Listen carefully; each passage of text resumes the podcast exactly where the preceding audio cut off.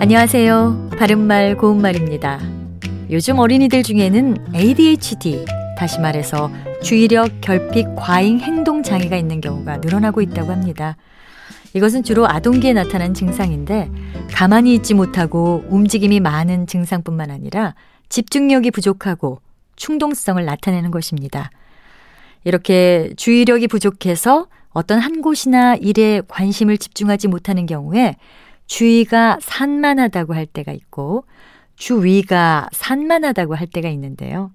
여기서는 먼저 말씀드린 주의가 산만하다가 적합한 표현입니다. 물론 두 번째 말씀드린 주위가 산만하다라는 표현도 있습니다. 그런데 이것은 뭔가 일을 하려고 하는데 주위의 환경이 복잡하고 안정되지 않은 것을 가리키는 것입니다.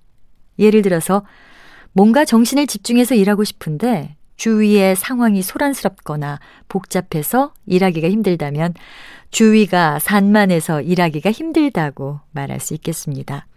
주위와 주위를 혼동해서 사용하는 또 다른 예로 불을 환자에 일어날 기자를 쓰는 동사 환기하다와 함께 쓰는 경우가 있습니다. 여기서 환기하다는 주의나 여론 또는 생각 등을 불러 일으키다라는 뜻의 동사입니다. 주위를 환기하다로 잘못 알고 계신 분들이 의외로 많은 것 같은데요. 이것은 주위가 아니라 주위를 환기하는 것입니다.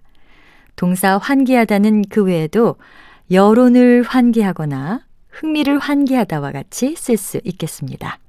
바른말 고운말 아나운서 변희영이었습니다.